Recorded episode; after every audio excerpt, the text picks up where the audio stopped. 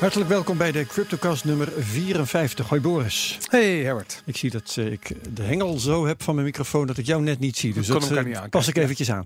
Boris van der Ven is hier. Mijn naam is Herbert Blankenstein. Madelon is op vakantie en dat blijft nog eventjes zo. Ja. Die is eh, in verre oorden. Ehm, wij worden gesponsord door bitonic.nl, bitmymoney.com en satos.nl. En we doen geen beleggingsadvies. Ik hou het maar eventjes lekker kort. Ja. En we hebben een gast en die heet Alex Dodels. Hartelijk welkom. Ja, dankjewel. En jij bent mede verantwoordelijk voor de collegereeks Blockchain en Fintech op de Universiteit Nijrode. Ja, dat klopt. Heel bijzonder. We hebben dus iemand uit de wetenschappelijke en tegelijk ook de zakelijke sfeer. En eh, ik denk dat die beide aspecten straks wel aan eh, de orde zullen komen. Leuk. Eh, laten we elkaar nieuws vertellen. Boris, begin jij eens. Ik heb eh, eigenlijk twee berichten. Ik dacht, Madelon is er niet, dus ik grijp mijn kans om eh, dubbele eh, tijd hiervoor te reserveren. Eigenlijk, ehm eh, één ding heeft niet direct met Bitcoin of blockchain te maken, maar er is een blog verschenen op de officiële website van het IMF. En die, Ja. die produceren af en toe blogs en ideeën over hoe het monetaire systeem zou moeten functioneren. En ze hebben eigenlijk een, een soort case neergezet. Link staat in de show notes overigens. Waarin ze aangeven dat bij de volgende crash slash correctie eh, we tenminste eh, of banken tenminste een, een, een soort ruimte van eh, in rente tussen de 3 en 6 procent moeten aanhouden. Nou, je moet je voorstellen dat we op dit ogenblik een, eh, een rente hebben van de ECB naar de banken toe van net iets boven het nulpunt. Ja. Daar moet dus 6 procent rente vanaf. Dat betekent dat we een ruimschoots negatieve rente Dus die gaan krijgen. nulrente gaan we straks nog een luxe vinden. Ja, nou in de praktijk betekent dat dat als jij bijvoorbeeld eh 100 euro op de bank zet, dat je daar dus straks bijvoorbeeld 6% rente over gaat betalen, gewoon door het geld op je bank te hebben. Dat betekent dat niemand meer geld op zijn bankrekening gaat bewaren, want dat heeft gewoon geen zin. Je gaat er iets opzetten Mhm. Maar om te Boris, is, is dit een plan? Eh, is dit een zekerheid dat het gaat gebeuren? Wat is de status? Nou, eh, kijk, het is het IMF die dit doet. Ja. Dit is niet eh, een. maar het is een- niet de Rabobank, het is ook dit- niet de Nederlandse bank. Nee, dat, dat weet ik. Maar dit is een. wat je hier ziet, is een, een, een, een, een idee. Wat Hmm. door een heel erg belangrijke organisatie gepitcht wordt. Ja. En eh, je moet je voorstellen dat je het hier niet mee eens kan zijn. Je kunt zeggen van ja, maar we kunnen nooit een negatieve rente hebben van 5, 6 procent. Dat is belachelijk.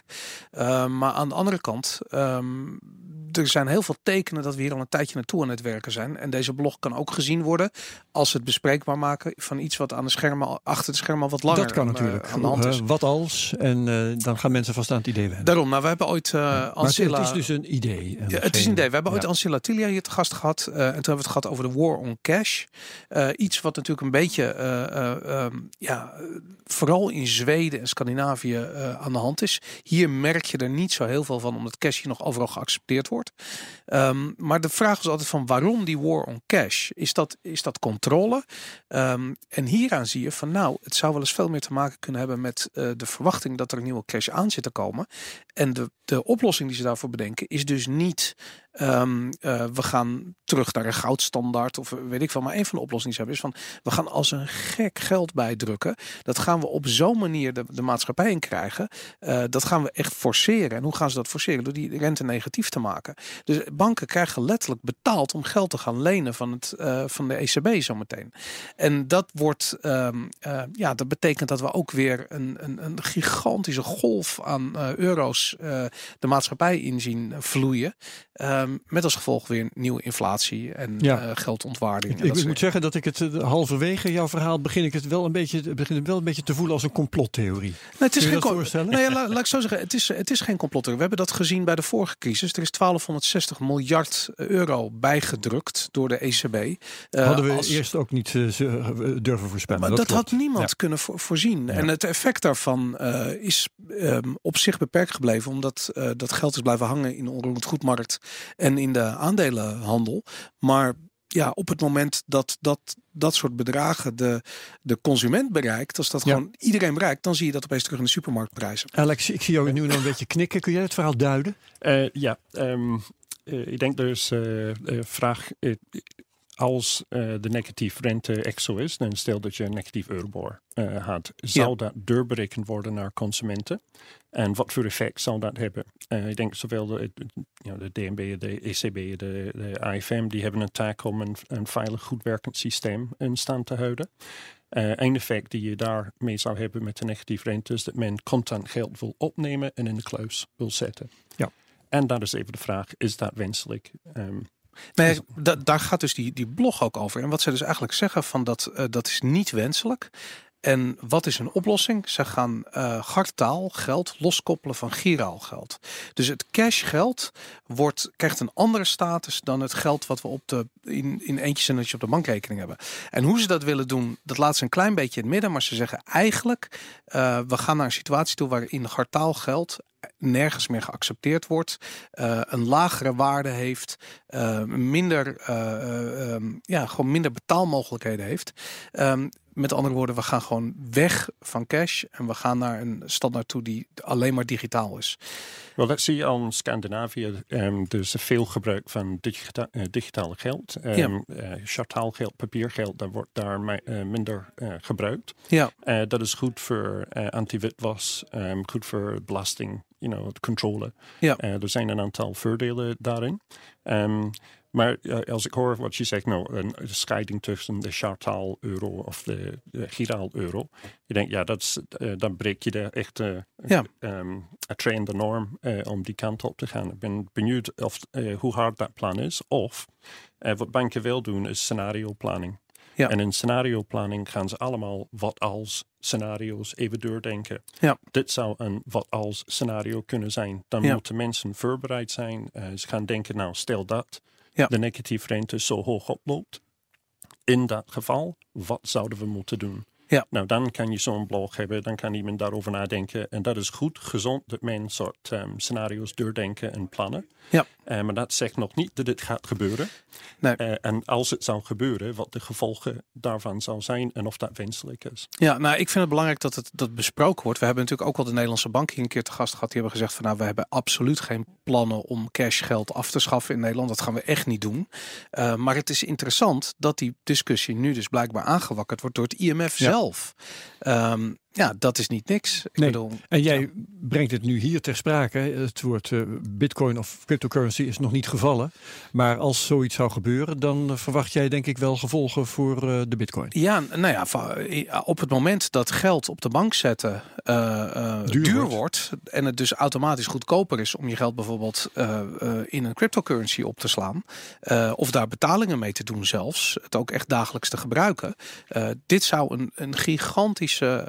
Um, uh, hoe noem je dat? Een, ja, een soort Boost, een boost zijn voor ja. het gebruik van cryptocurrencies. Precies wat je in Venezuela op dit ogenblik ziet, waar de officiële uh, geld, niet alleen uh, cashgeld, maar ook digitaal geld, is Ja. waardeloos Maar dat betekent voor mij toch ook dat onder normale omstandigheden, onder, op dit moment bijvoorbeeld, eh, zouden banken dat wel uit hun hoofd laten. Want die hebben helemaal geen zin om op die manier cryptocurrency te gaan ondersteunen. Dat zou in feite, ze moeten wel een hele sterke andere reden hebben om dat te doen, Maar die- negatieve rente. Ja, die sterke reden zou dus een crash zijn. En daar, dat hoor je al eigenlijk al heel veel economen zeggen van. Dus die zou je gewoon- eerst moeten hebben. Ja, maar, zeggen, maar ja, ja. Dat, dat zit er aan te komen. En Ja, dat en zie je. zoiets zal een vlucht uit um, uh, chartal of um, uh, giraal geld uh, veroorzaken. En dat is, uh, ik denk, de scenario even door, zonder te roepen dat zoiets echt zou gebeuren. Mhm. Uh, maar dan zou je verwachten, men zou geld omzetten in andere middelen Ja. uh, die niet zo um, uh, ver- verwaarde vernietiging uh, Ja. uh, blootgesteld zijn. Dus wat minder En- inflatair zijn. Ja. Ja, dus um, daar zou je het in een crypto kunnen zetten. En wezenlijk, als je kijkt naar de, de waarde van Bitcoin tussen um, april 2018 en november 2018, het was heel stabiel. Ja. Ja. Het schommelde tussen 6 en 9000 euro. Ja. En de vraag is, waarom? Want er was een crisis, uh, verlies van vertrouwen van de crypto's. Um, hoe kan het zijn dan dat hij eigenlijk zo stabiel was? En hij was veel stabieler dan de Turkse munt, dan de um, Zuid-Amerikaanse munten. Ja. Ja, Ehm, dan Zimbabweanse munt, Wel, ook veel equities. als die nog bestaat. Ja. niet. Eh, you know, de aandelen, het was eigenlijk Ja. relatief stabiel. Een hypothese, en ik kan het niet volledig ondersteunen, is dat men het als een soort veilig toevlucht zocht. Ja. Als een manier om geld te parkeren. Ja. Ehm, wat, you know, het is een soort type belegging in- dan. Waarmee je geld gaan parkeren. Dus eh, het viel niet volledig onderuit. Ja. En, en dat het- is een interessant, you know, waarom is dat? Ik kan het niet volledig ehm, bewijzen, eh, maar het is een soort hypothese. Nou, we weten dat er eh, een ontzettend grote hoeveelheid van bitcoin, als je alleen maar naar bitcoin kijkt, eh, zit gewoon vast in wallets bij mensen die niet van plan zijn om dat binnenkort te gaan verkopen. Dus dat Ja. er zijn maar weinig bitcoins überhaupt verhandelbaar. Dus op dat ogenblik, ja, als alles bijvoorbeeld wat er vrij kwam op dat ogenblik, dat werd OTC, dus over de counter werd het opgekocht door grote partijen.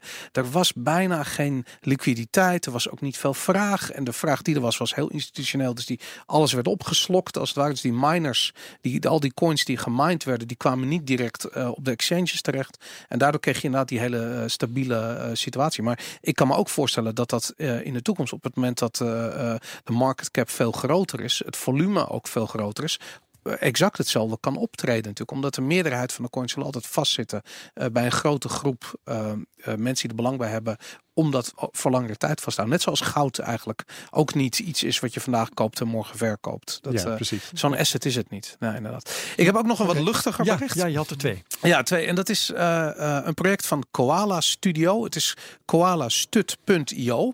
Het is een Amerikaanse. Het zijn twee jongens die games maken. En zij hebben onder andere een plugin gemaakt voor Unity. En Unity is een veelgebruikte game engine. Ehm, eh, het eerste project wat ze gemaakt hebben, het is te grappig geworden. Het is een Lightning Chess heet het. Het is heel simpel. Je kunt eh, naar die website gaan. Je eh, logt in met een token die je krijgt. Ze vragen je niet om je e-mailadres, geen wachtwoorden. eh, geen dingen die je kunnen, bij wijze van spreken, je anonimiteit zouden kunnen opheffen. Ehm, en je kunt daar gewoon heel simpel een potje schaak spelen tegen iemand anders online. Die je wel kent of die je niet kent, whatever. En dan kun je een paar Satoshi op inzetten. Bijvoorbeeld 400, 500 Satoshi. Wat ik weet niet, minder dan van een tiende cent van mij, cent ja. of zoiets. Ja. en dat, en het, ik heb dat gedaan. En het is bizar hoeveel leuker een potje schaak is met iemand die je niet kent. Als er 500 geld op het Satoshi. Ja. Het is echt bizar. En dat, eh, ja, ik Ja. vond het echt heel leuk. Er zijn meerdere game developers die kijken naar eh, blockchain. ehm, of voor de token. De, de token verhaan, you know, ehm, over verschillende versies van de software of tussenspelen Ja. eh, uitgewisseld kan worden. Dus dat is een toepassingsgebied. Een andere toepassingsgebied is als ik een skin wil kopen voor eh, mijn karakter. En ik wil de Tom Cruise skin. Of ik wil Mhm. de whatever skin. Ja.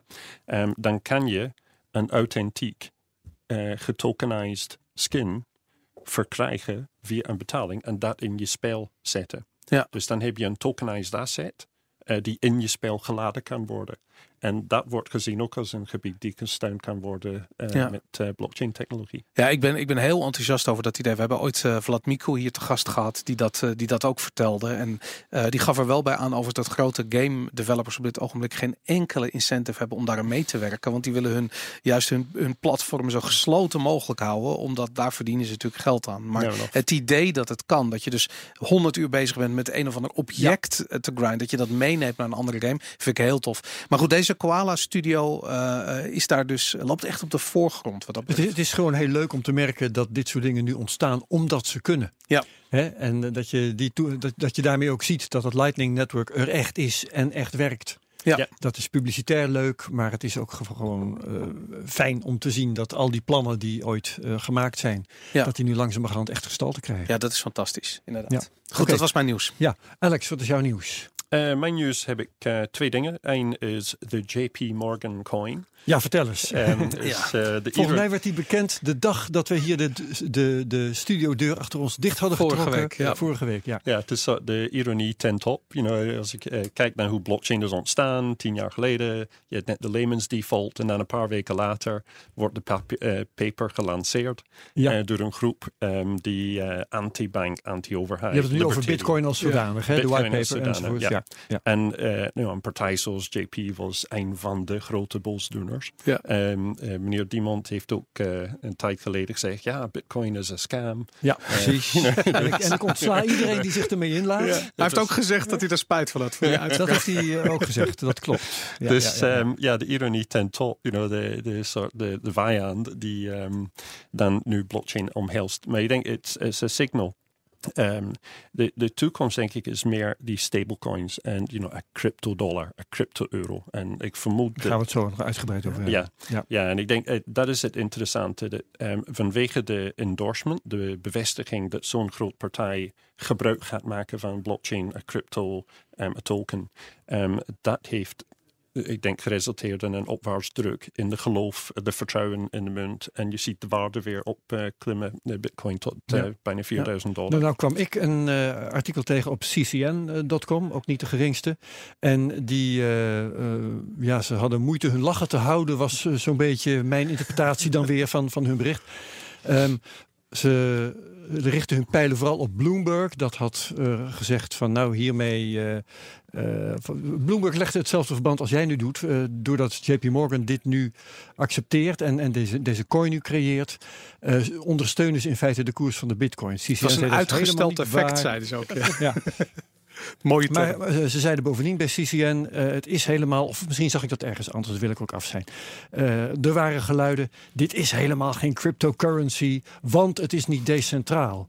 Um, wat, wat, wat, zeg jij ervan? Want jij vindt het duidelijk wel een, een stap in de cryptocurrency van JP Morgan. Uh, ja, ik denk wat um, de centrale banken of de, de grootbanken, die hebben allemaal um, teams gericht op blockchain. Die kijken allemaal naar de toekomst. Die ja, kijken allemaal Rabo, naar... ABN, AMRO, uh, allemaal de ING hebben we gehad. Die zijn de technologie aan het volgen, ja. pilots, proefjes aan het doen. En natuurlijk ligt voor de hand een, um, een crypto-euro. Uh, dus anders dan een giraal-euro, een euro met smart contracts, programmeerbaar geld. Dat heeft heel veel zakelijke toepassing.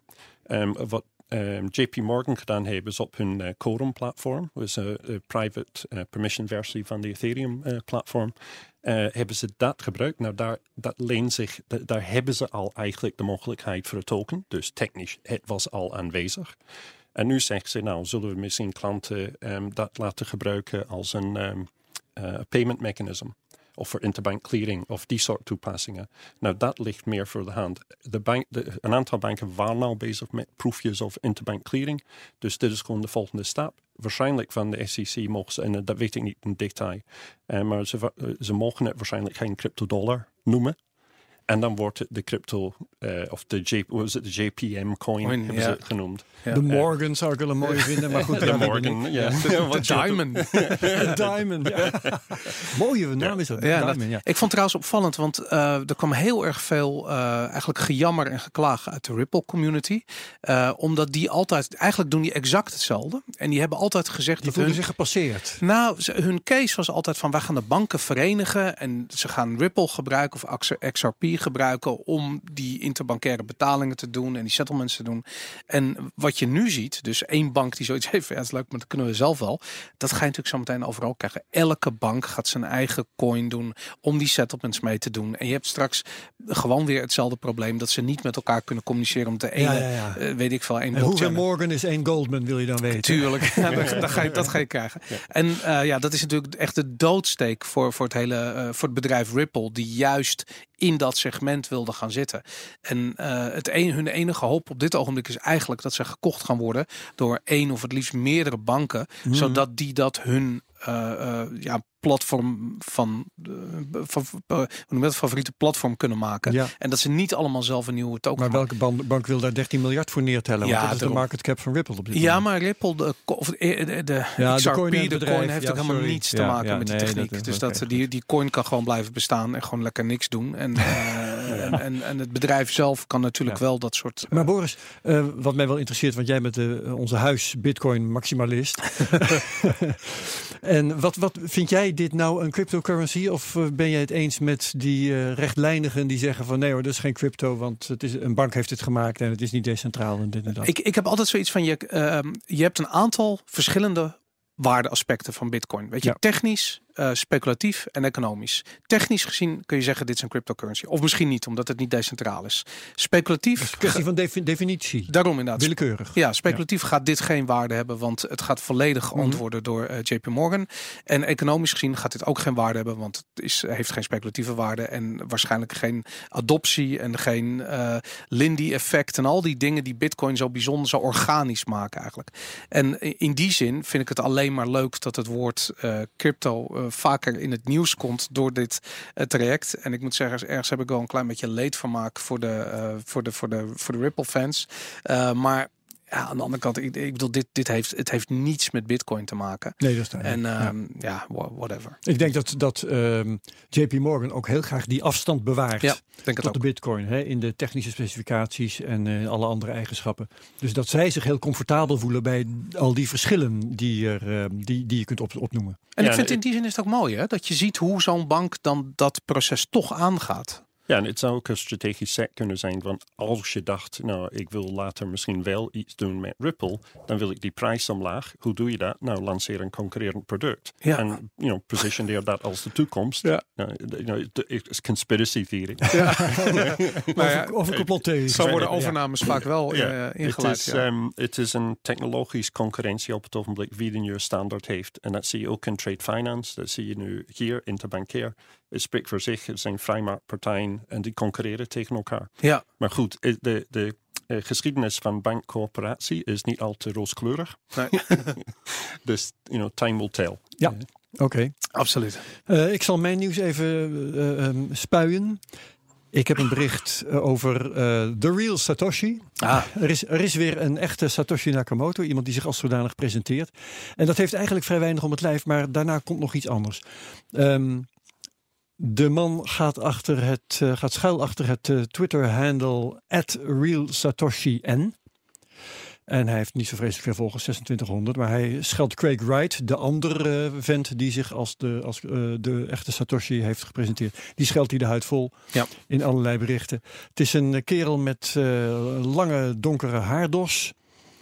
En um, hij heeft zo'n 25, zeg ik dat al, 5, uh, 2800 volgers. Nou, dat stelt allemaal niet zo vreselijk voor. Um, maar dit gebruik ik als inleiding voor wat ik uh, echt grappig vond. Um, er is nu een fake Toshi signature tool. En dat is een dingetje op het web waar je naartoe kunt. Als je vindt dat je de echte Satoshi bent. En het is gewoon een, een soort webformulier. En daar kun je je digitale handtekening achterlaten. Die bewijst dat je de echte Satoshi bent. En het leuke is. Als je daarop klikt, of als je naar, die plek gaat, even kijken waar ik hem nou heb. Hier is de application. Dan um, staat er, kun je invullen your fake Toshi credentials. Dus dan kun je de key en zo invullen. En dan kun je klikken op make me Satoshi. en daar heb ik niet op geklikt, want ik ben Satoshi niet. Dus ik weet ook niet wat er gebeurt als je echt de juiste gegevens daar uh, invult. Maar uh, ik neem aan dat het dan in het nieuws komt dat, uh, dat de echte Satoshi is opgestaan. Ja, ik, ik, mag ik je nog wat over zeggen? De, deze tool. Deze beide berichten die komen van bitcoin.com. Ja. Ik weet niet of je dat weet, maar bitcoin.com is van Roger Ver. En zij uh, pro promoten Bitcoin Cash heel actief. Mhm. Mm -hmm. En zoals je weet is Roger Ver op slaande ruzie gebroken met Greg Wright. Ja, ja zeker. En dit hele uh, ding kan niet losgezien worden van deze. pesten. Dit is gewoon pesterij. Uh, over ja, ja, ja, En in die zin vind ik het echt heel grappig. Dat, ja. ja, nou, ik bracht het ook als entertainment. En het komt in de show notes. Kan iedereen zichzelf aanmelden als Satoshi die daar behoefte aan heeft. Ja. Oké. Okay. Um, waar zijn we? Wil jij nog de prijsanalyse overnemen, Boris? N nee, uh, niet over nagedacht eigenlijk. Ik, ik, bedoel, ik, kan, ik kan niet wat Madelon doet. Ik kan wel zeggen, het zou omhoog kunnen gaan. Het zou ook omlaag kunnen nee, gaan. oh, dat is wijsheid. niet dat uh, Madelon dat zegt. Wat ik wel kan, kan vertellen trouwens, mm -hmm. uh, maar dat kan iedereen die oog in zijn hoofd heeft. Madelon heeft onlangs een, een patroon gesignaleerd dat ergens over een paar weken afloopt. Uh, moet uitbreken. En um, dat uh, dalend is. En in twee derde van de gevallen, als ik me goed herinner wat zij heeft gezegd, ook naar beneden uitbreekt. Ja.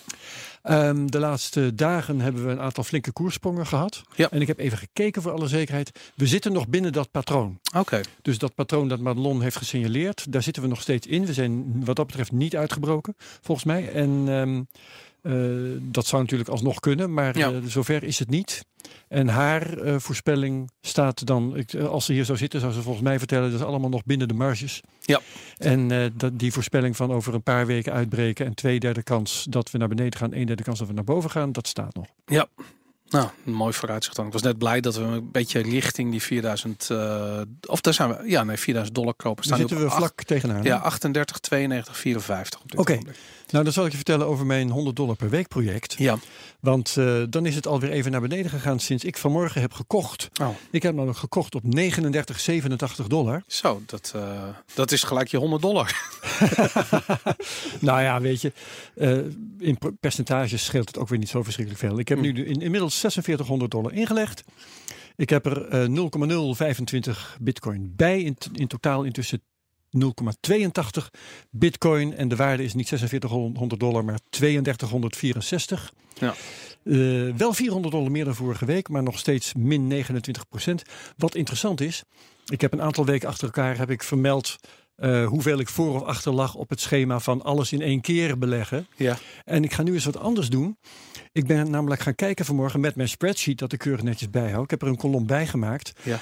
Um, uh, even kijken hoor. Uh, de, wat is de bitcoin waarde die ik nu nodig heb om key te spelen? Dus om weer op uh, okay, 100% ja. te staan. En niet nog min, nog plus.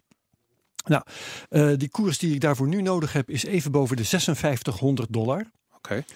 Um, en uh, dat bedrag dat ik, de, die bitcoin koers die ik daarvoor nodig heb, die daalt al 15 weken met 100 dollar per week. Ja, dus je komt dichter bij het moment waarop het eigenlijk niet meer mis kan gaan. Dankzij het feit, nou inderdaad. Als het maar het ver feit, genoeg daalt, op een gegeven moment maak je vanzelf winst. ik, ik ben helemaal een bear marketeer op dit moment. Ja.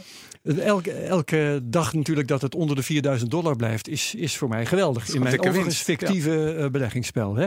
Dus dat, dat um, behalve, dat realiseer ik me ook nog. Uh, niet alleen daalt die bitcoin koers die ik nodig heb voor uh, 100%, hmm. maar de eigenlijke bitcoin koers is natuurlijk ook een tijd lang gedaald en is een tijd lang harder gedaald dan die koers die ik nodig zou Ja. hebben. Dus hè, als, als de koers, bitcoin koers die je nodig hebt daalt, maar de echte bitcoin koers daalt nog harder, Ja. dan ben je natuurlijk niet goed af. Um, dat heb ik even nagekeken, maar het verschil met de feitelijke bitcoin-koers daalt ook al tien weken. Dus uh, die koers die ik nodig heb en de bitcoin-koers groeien naar elkaar toe. Ja, nou interessant. Dus Dat, die eh, bear market die uh, gaat voor mij uitstekend. En dat gaat nog wel even door, geloof ik. En dat, uh, gaat, als je Madelon mag geloven, gaat dat nog wel even Ja, absoluut. Oké, okay, we zijn toe aan ons praatje met Alex. Nogmaals hartelijk welkom. Je hebt al het nodige laten doorschemeren van wat je gaat vertellen. Crypto-euro komen we ongetwijfeld nog meer over te praten. Maar we willen altijd eerst weten hoe heb je kennis gemaakt met crypto? Um, ik heb een, uh, nou in mijn bedrijf Exweco doen we uh, veel werk met um, adoptie nieuwe technologies. Uh, we volgen altijd de technologies en ik zocht iemand die kon helpen met de implementatie van technologies. En ik recruteerde een collega, Olivier, en hij was razend enthousiast, is drie jaar geleden, over blockchain. En ik dacht, ja, het zal wel, you know, er zijn meerdere technologies, dat zien we wel. Nou, um, veel energie, veel uh, tijd aan besteed.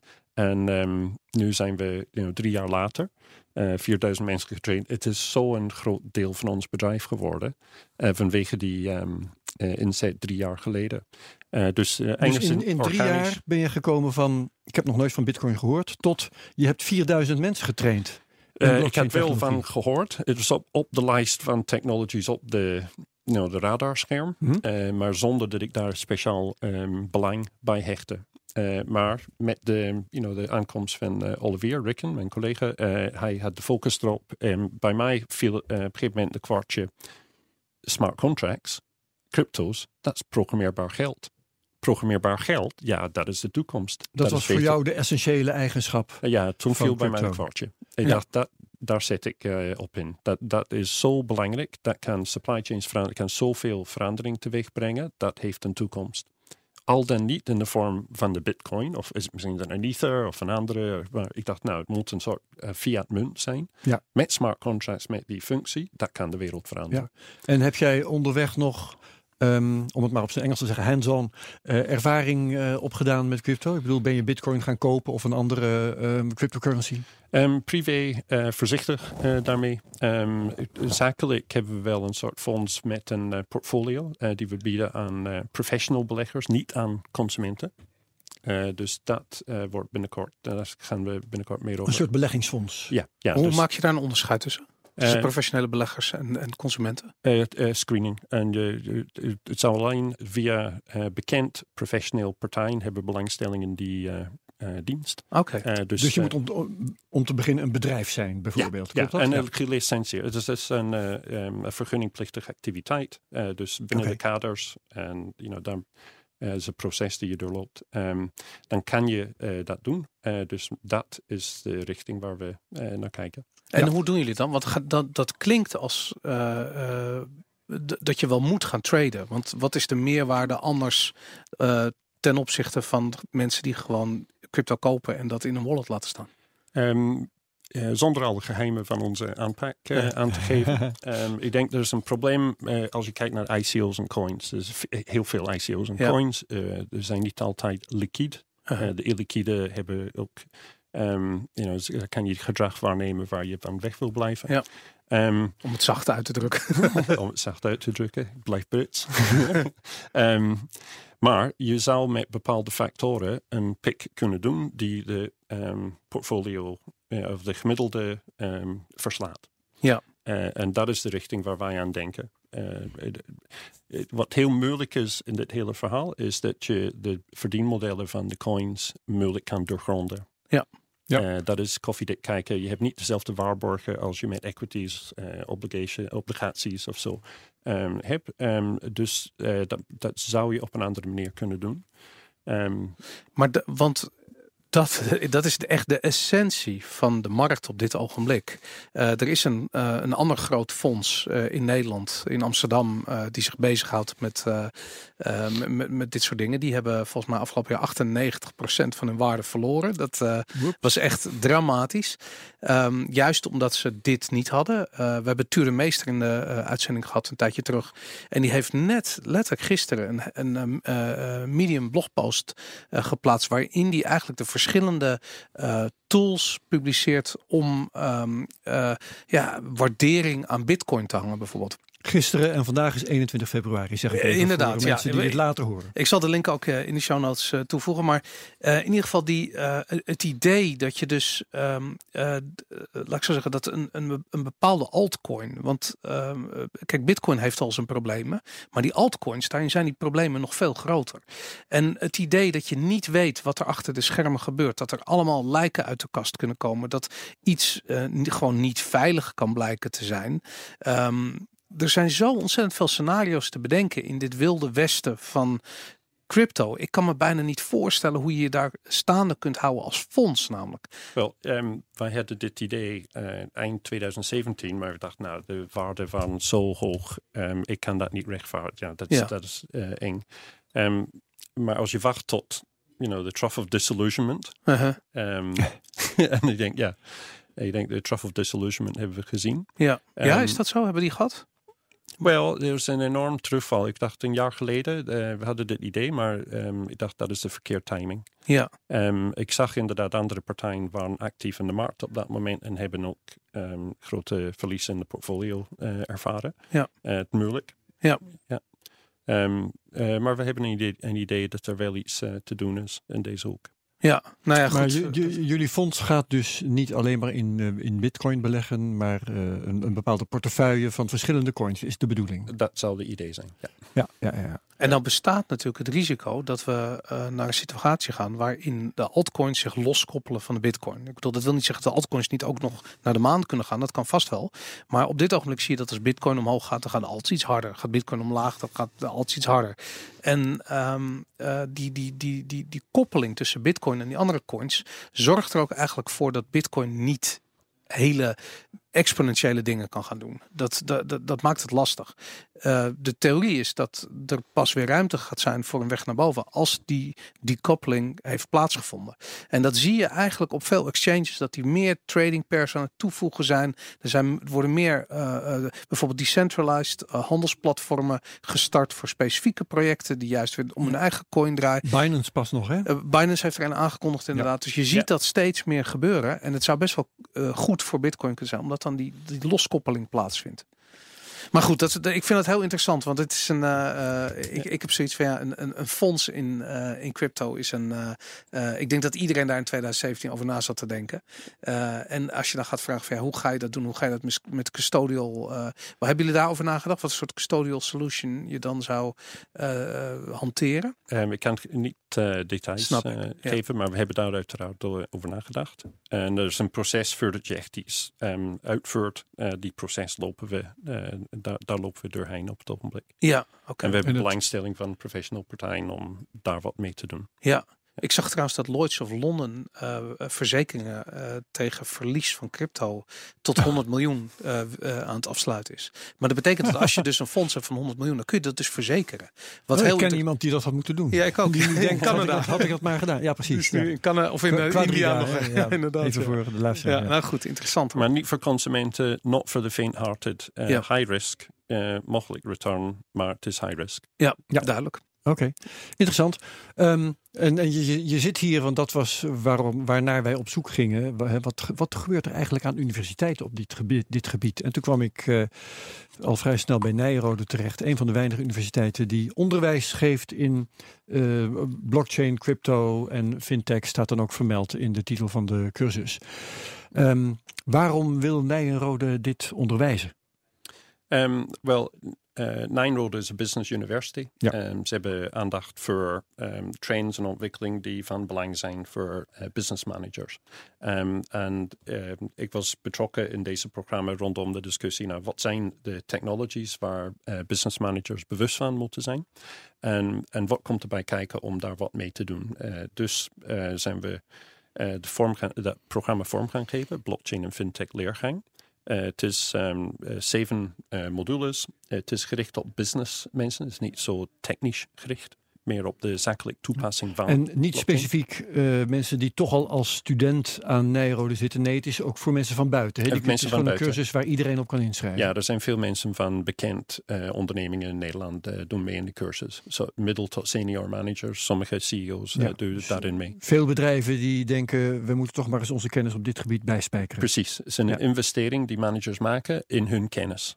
Uh, en daar um, hebben we de. Uh, ik kan niet zeggen over hoe het programma dan vormgegeven Ja, dat wil ik graag van ja. Ja. ja uh, daar hebben we gedacht, laten we eerst even een soort paraplu overzicht geven van wat zijn technologies waar je bewust van moet zijn en waarom. En dan doen we een deep dive op twee technologies die we denken absoluut relevant zijn voor um, en nu. En dat ene is blockchain, daar mm -hmm. geven we veel aandacht aan. En de tweede is artificial intelligence. Uh, data science, uh, machine learning, artificial intelligence. Uh, vervolgens geven wij de advies, um, de, de, het geheim van Silicon Valley is, you know, this disruption, it's, it's about the organization, not the technology. Je moet je organisatie veranderen en je moet um, de leadership um, denkwijze moet je ook veranderen om de voordeel van deze technologies uit te halen. Dus you know, anders denken over je businessmodel, anders denken over hoe je technology omhelst, gebruikt, inzet en de verandering teweeg brengt. Dus de innovatie, corporate innovatie, corporate venturing, uh, de innovatieproces, design thinking, lean, uh, start-up. Dat soort ideeën mm -hmm. hebben we mhm. toegevoegd in het programma. Zo dan is het deels, wat is de techniek, wat kan je ermee en hoe ga je hiermee om? Dat uh, roept een hele hoop vragen op. Uh, laat ik even beginnen bij die jij het eerste noemde, uh, artificial intelligence. Ja. Wat is het directe verband tussen crypto en artificial, artificial nou, kunstmatige intelligentie? Um, aan zich staan ze los van elkaar. Ja. Um, je, je, kan hierin zien, dus een modern gedachtegoed rondom wat is mijn hele data management plan. wat is de levenscyclus van data?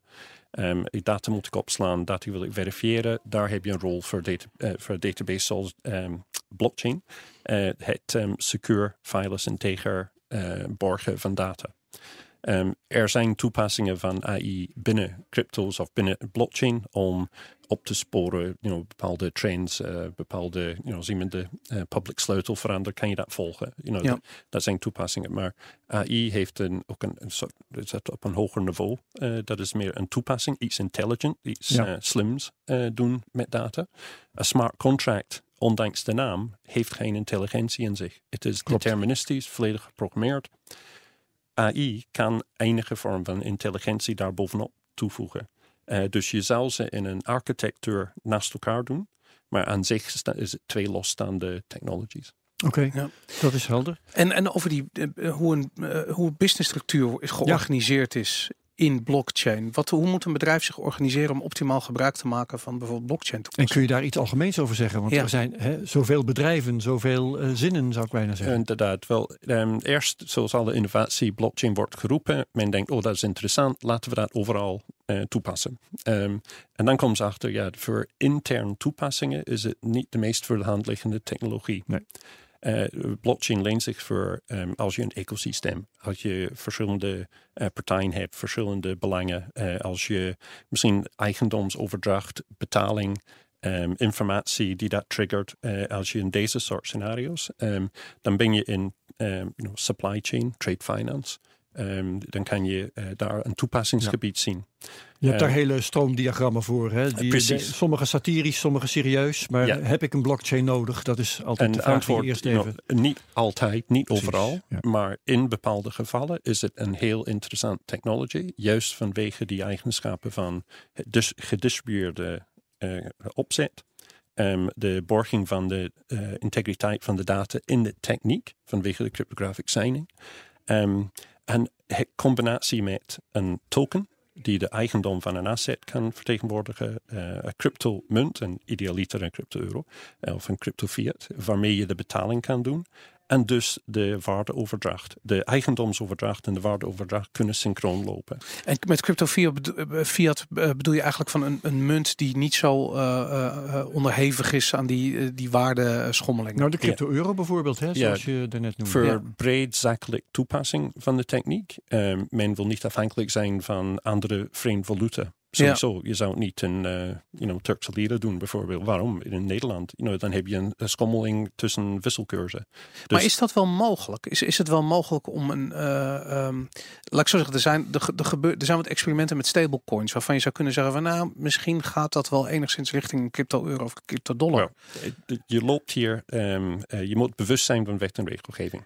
Eh, er zijn heel goed redenen waarom de wet en regelgeving daar is. Er zijn goede instanties eh, die dat bewaken, de AFM, de DNB, de ECB. Eh dus de WFT. En de WFT geeft duidelijk aan voor bepaalde type ehm, assets, die, die worden gekenmerkt als financieel instrumenten. Ehm, en dat is vergunningplichtig om iets te doen met dat activiteit. Waar staat WFT voor? De, de wet financieel toezicht. Oh ja, oké. Dus Ja. dat is de wettelijk kader eh, die de mandaat geeft aan DNB om haar toezichtfunctie uit te voeren. Ja, Eh, dus dan heb je ehm, bijvoorbeeld een definitie over geld. Wat is geld? En eh, de euro, en je mag niet iets uitgeven als een euro, tenzij je een vergunning hebt. Daarom, you know, de JP Morgan coin heet geen cryptodollar. Want Nee. waarschijnlijk zullen ze dan heel snel een overtreding van de Amerikaans wet. Ik ben niet zo bewust precies de bewoording, maar ik kan me daar wel, wel bij plaatsen. Ehm, maar voor beperkt eh, toepassingsgebieden zou je een token kunnen hebben. Je, you know, je, je pint hem vast aan de waarde van Ja. een, een, een munt, een fiat munt. Ehm, en dan kan je in een beperkte eh, toepassing misschien dat gebruiken alsof het een soort crypto-euro was. Maar je mag het absoluut niet zo noemen. En het is veilig om dat te melden bij de AFM en zorgen dat je niet een overtreding bent van wet. Die regelgeving, hè?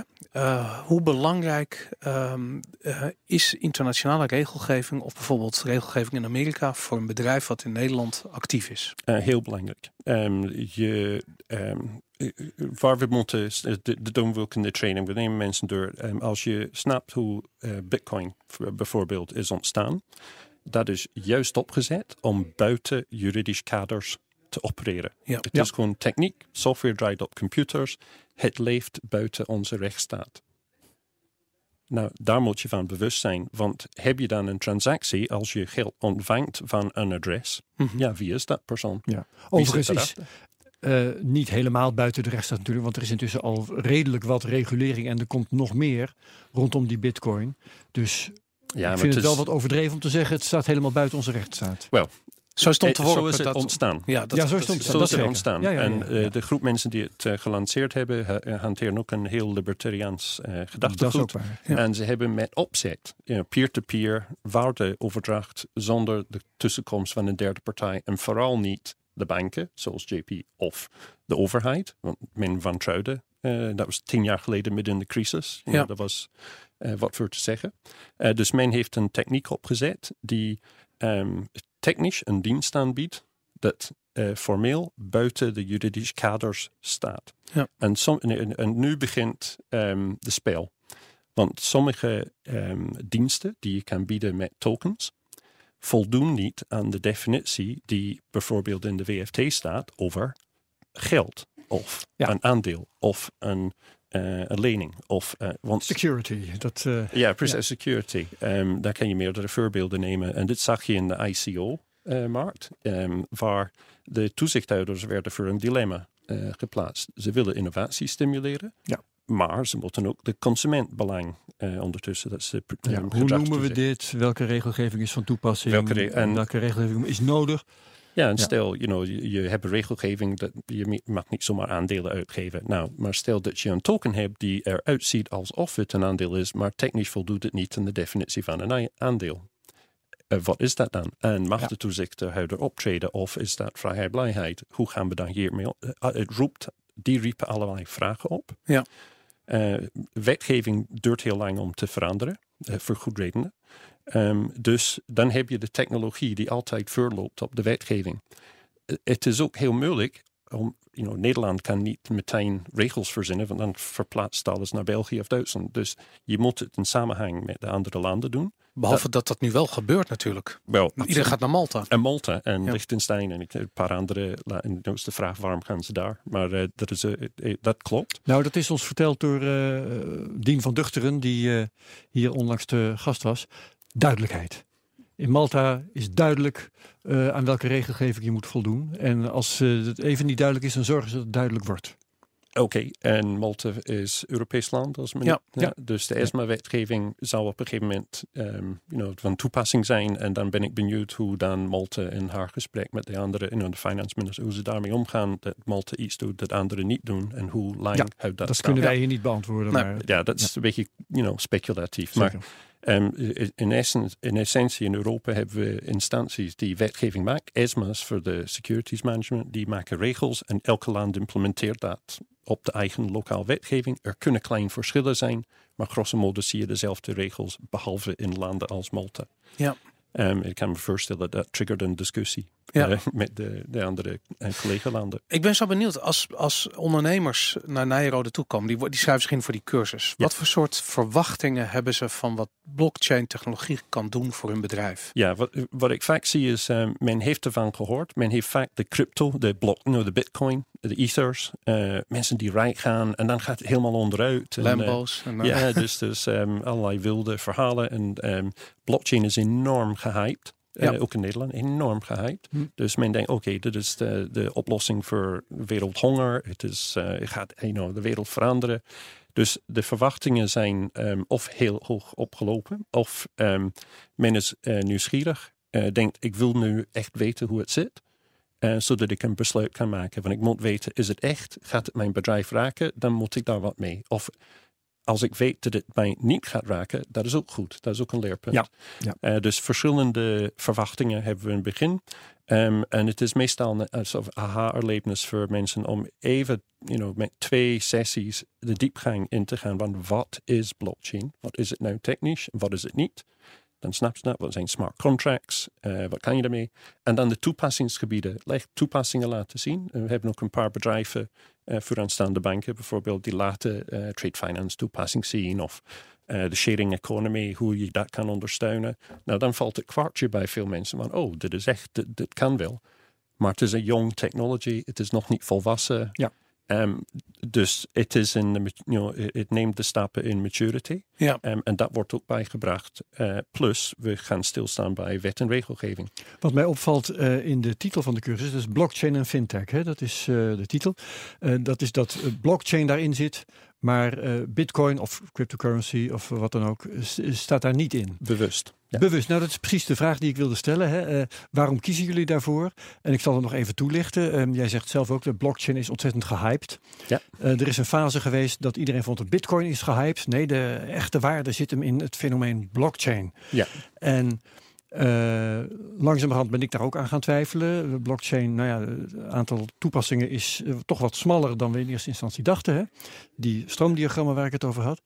Terwijl je langzamerhand ook best kunt zeggen, bedrijven zouden zich misschien wat meer moeten verdiepen in bitcoin als uh, betaalmiddel, als manier om hun geld te bewaren, als manier om te beleggen, allerlei andere methodes die je zou kunnen voorstellen. Dus nou mag je antwoorden waarom blockchain in de titel en niet bitcoin. Um, uh, dat was bewust. Uh, we dachten blockchain is meer de algemeen thema voor zakelijk toepassing. Mm -hmm. Dus voor business managers om hun kennis op te doen. Uh, dan moeten ze bewust zijn, de, de bitcoin is alleen maar de native token van de bitcoin network blockchain. en dat heeft you know, heel mooie eigenschappen, maar dat is maar één toepassing.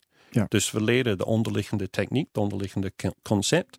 En dan nemen we een stap verder. Uh, smart contracts, uh, data, um, uh, truth engines, alle verschillende toepassingsgebieden. dat je niet alleen hebt als je het focust op Bitcoin. Ja.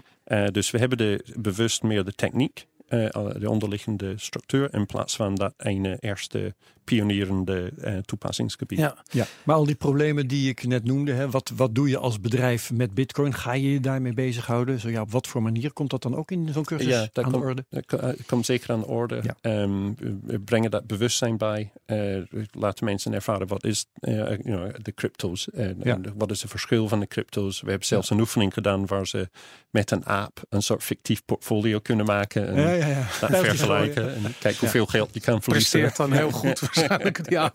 Veiligheid in verband met uh, deze zaken? Dus, hè, hoe beveilig ja. je je ja, geld? Ja, inderdaad. En ook de, de punt bij, bijbrengen, de, de kern van de blockchain is niet gehackt, maar alles wat eromheen wel. Precies. Maar het lijkt me, ik vind dat zo uh, interessant. Ik, ik heb wel eens een keertje uh, mensen gesproken over, niet specifiek deze cursus, maar die hadden cursussen gedaan. En die merkten dat Um, er zitten daar mensen in zo'n zaal die komen met uh, bijvoorbeeld IT-kennis aanzetten. Er komen mensen die hebben juist kennis van, uh, van business. Ja. En het, uh, het duurt heel lang voordat die mensen elkaar vinden. Voordat de businessmensen snappen wat de waarde is van decentralisatie en open source. Voordat de techmensen snappen waar, wat het probleem is met open source en decentralisatie. En voordat ja. het allemaal bij elkaar komt, ben je, ben je dagen aan cursus verder. Voordat iedereen eigenlijk op dezelfde pagina zet. Hoe doen jullie dat?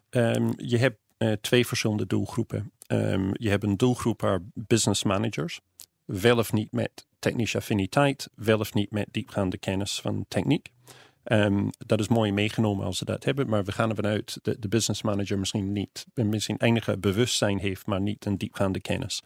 Uh, die kan zo'n cursus doen. Dat is een Nine Road, is ook een business university. Dat ja. gericht op dat soort uh, doelgroep. Ja. Um, ben je programmeur en je wil leren hoe Solidity, de taal van Ethereum, uh, Ethereum dan je kan dat beter zoeken bij andere training providers. Want die zijn mm. meer gericht op het leren van een programmeertaal. Ja. Dat is een andere uh, cursus. Uh, dan ben je min, minder bezig met de zakelijke toepassing en de businessmodel. Ja. Je bent meer bezig aan wat zijn de constructs en wat zijn al die verschillende technische features en hoe werkt het ja. en hoe maak je het hackproof. Ik heb hier nog een, uh, een, vraag die via Twitter tot ons is gekomen van Odis, een van onze vaste volgers en vragenstellers.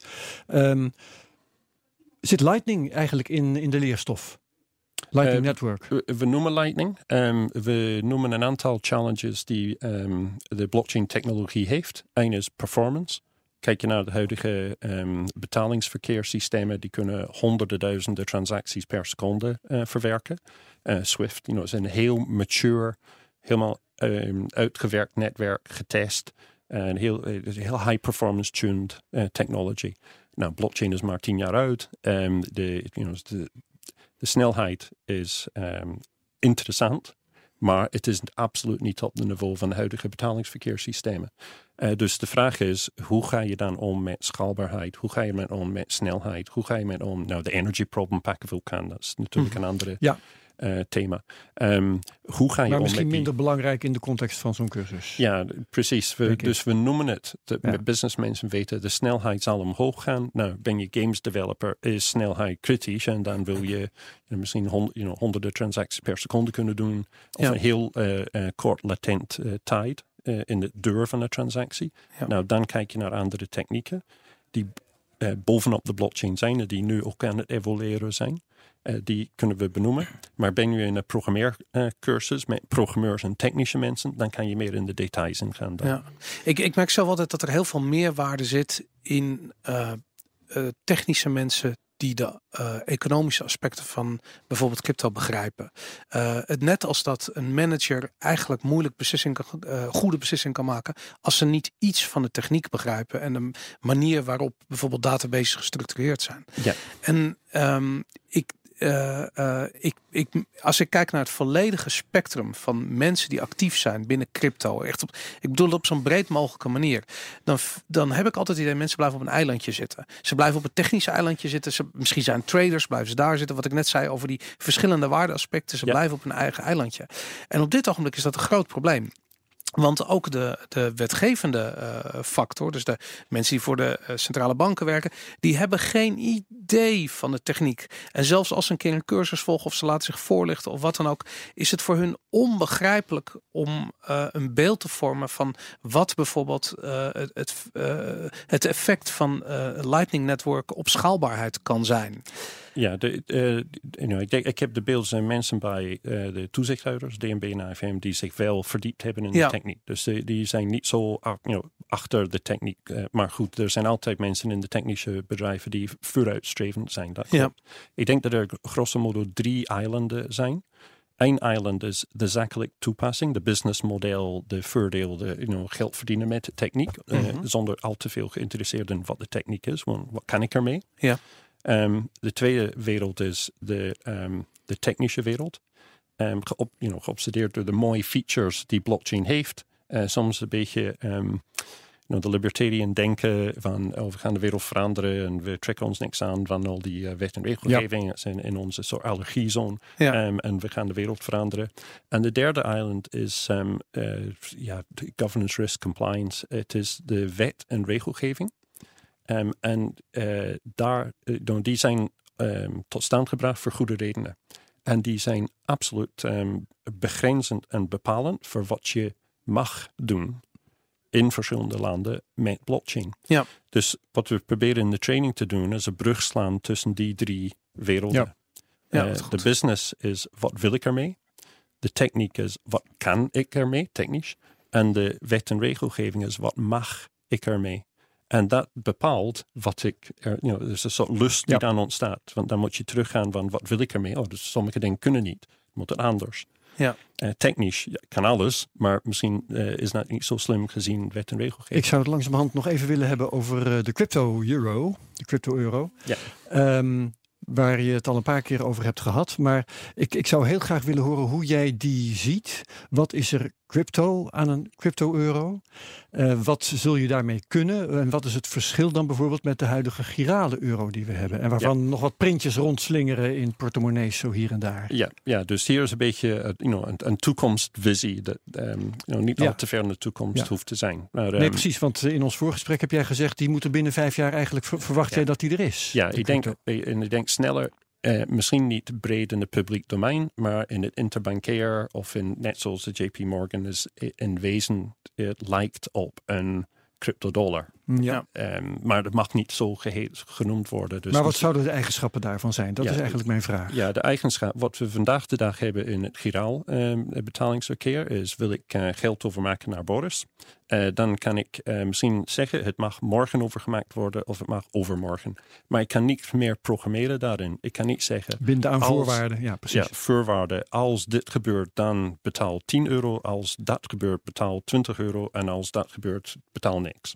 Uh, ik kan het niet programmeren. Ik kan geen conditioneel betaling doen.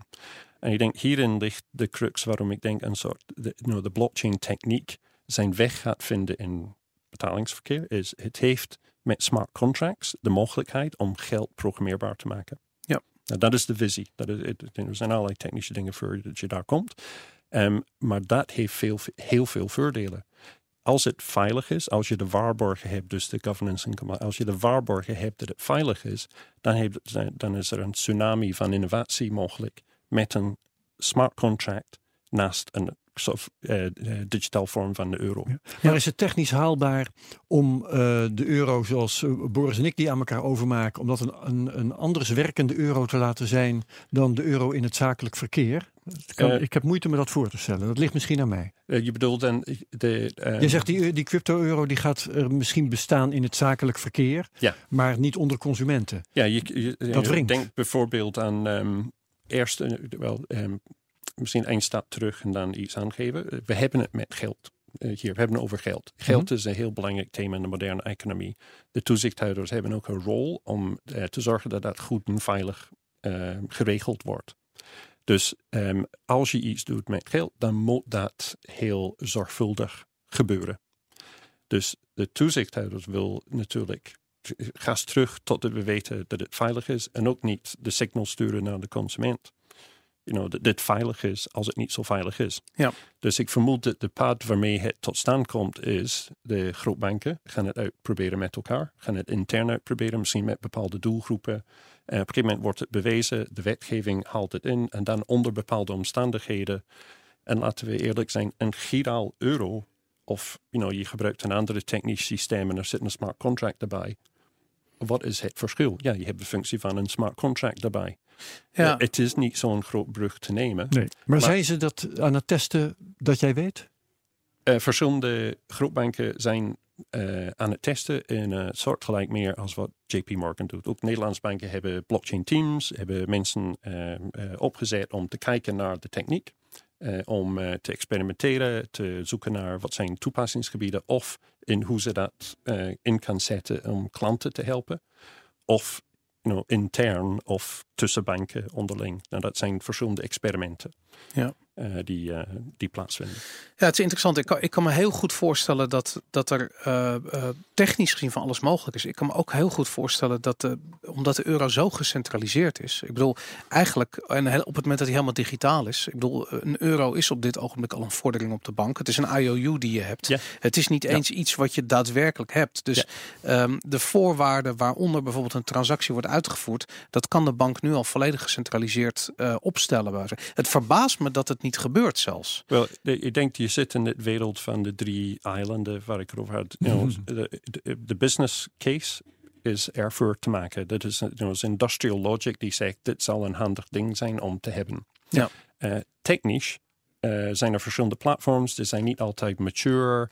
Uh, ja, daar misschien, misschien moet wat on, doorontwikkeling zijn. Verschillende partijen hebben hun um, uh, heil ge, gezet op verschillende platforms. Dus ja. dat moet ook uitkristalliseren. Wat is nou de beste platform?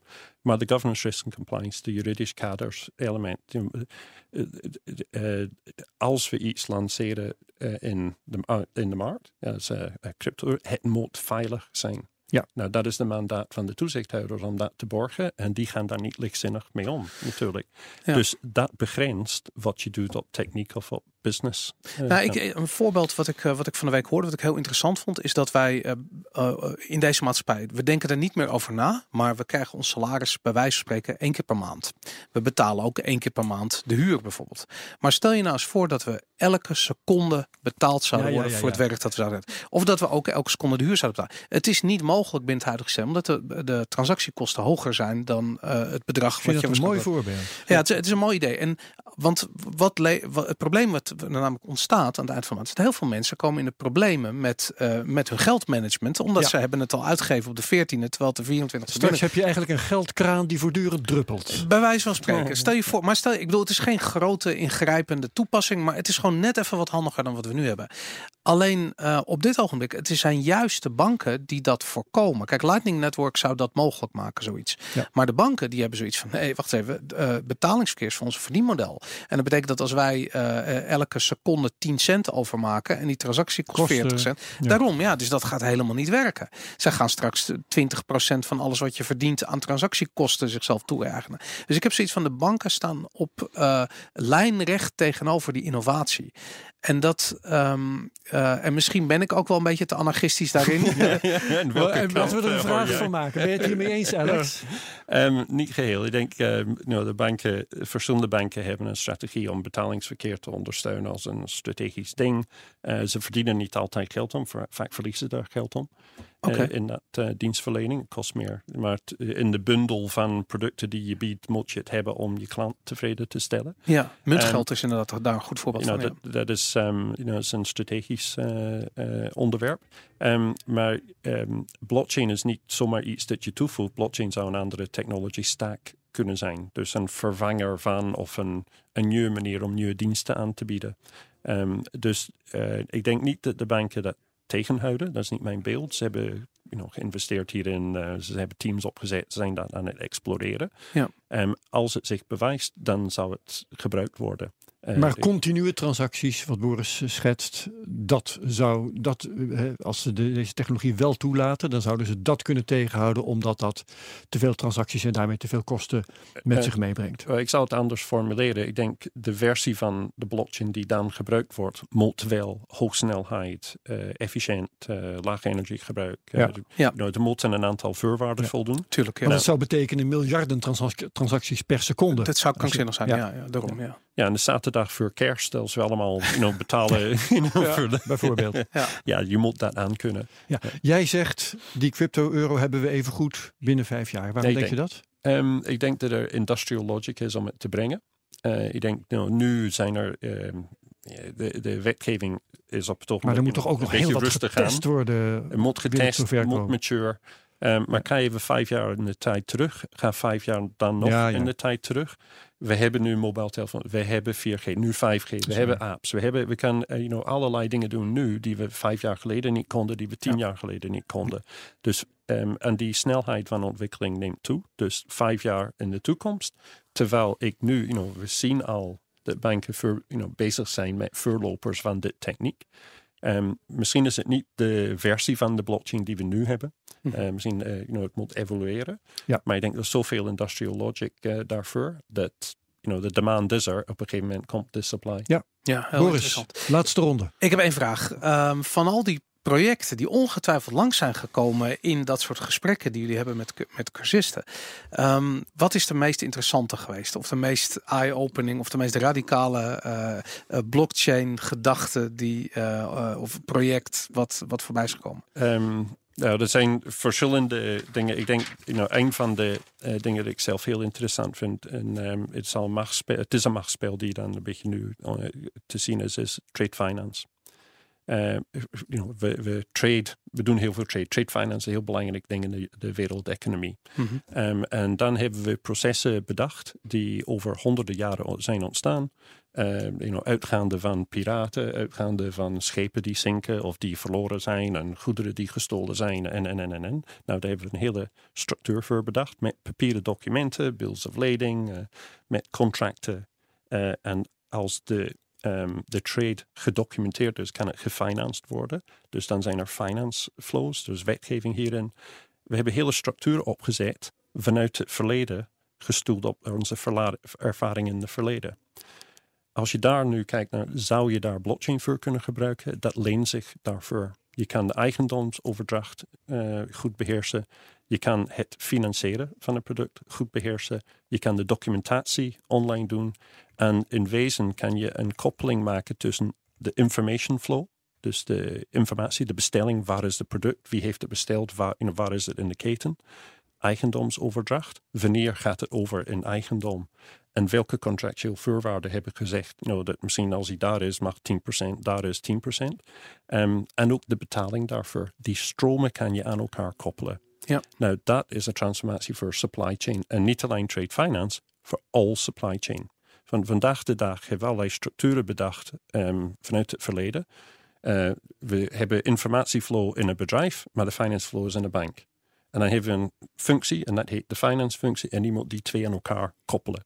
Dus heb je accounts payable, accounts receivable, te laat betaald, deels betaald, uh, invoice in, uh, incasso, niet betaald, de accountants control, de fraude, de revenue. De, we hebben een hele circus opgetuigd, omdat die information flow en finance flow los van elkaar zijn. En dan moeten we ze aan elkaar koppelen. En dat is onze aanname nu, want zo richten we onze businesses in. Ja. Enter blockchain, smart contracts. Je kan die flows kan je integreren op een technische manier, waardoor je veel van de fouten, fraude uh, en uh, problemen kan je uit de wereld helpen. Daarmee kan je een enorme efficiëntieslag en ook you know, effectiever en beheersbaarder keten maken. Dus ik denk de wereld van supply chain leent zich ervoor om uh, dit soort techniek Ja. toe te passen. Oké, okay. Super. daar laten we het bij, denk ik, Boris. Absoluut. Dankjewel. Alex Dodels van Axveco, hartelijk dank. Werkzaam bij Nijrode, of voor Nijrode Universiteit, kan ik beter zeggen, hè, waar die cursus dus gegeven wordt, uh, blockchain en fintech. Komt in de show notes. Boris van der Ven, dankjewel. Jij ook, Herbert. Dankjewel. Oké, Tot en, volgende week. eh, tot de volgende CryptoCast. Dat zal zijn nummer 100. Sorry, nummer 500 wou ik erbij optellen. Zeg. tot de volgende CryptoCast, nummer 55. Dag Dankjewel. allemaal. Hoi.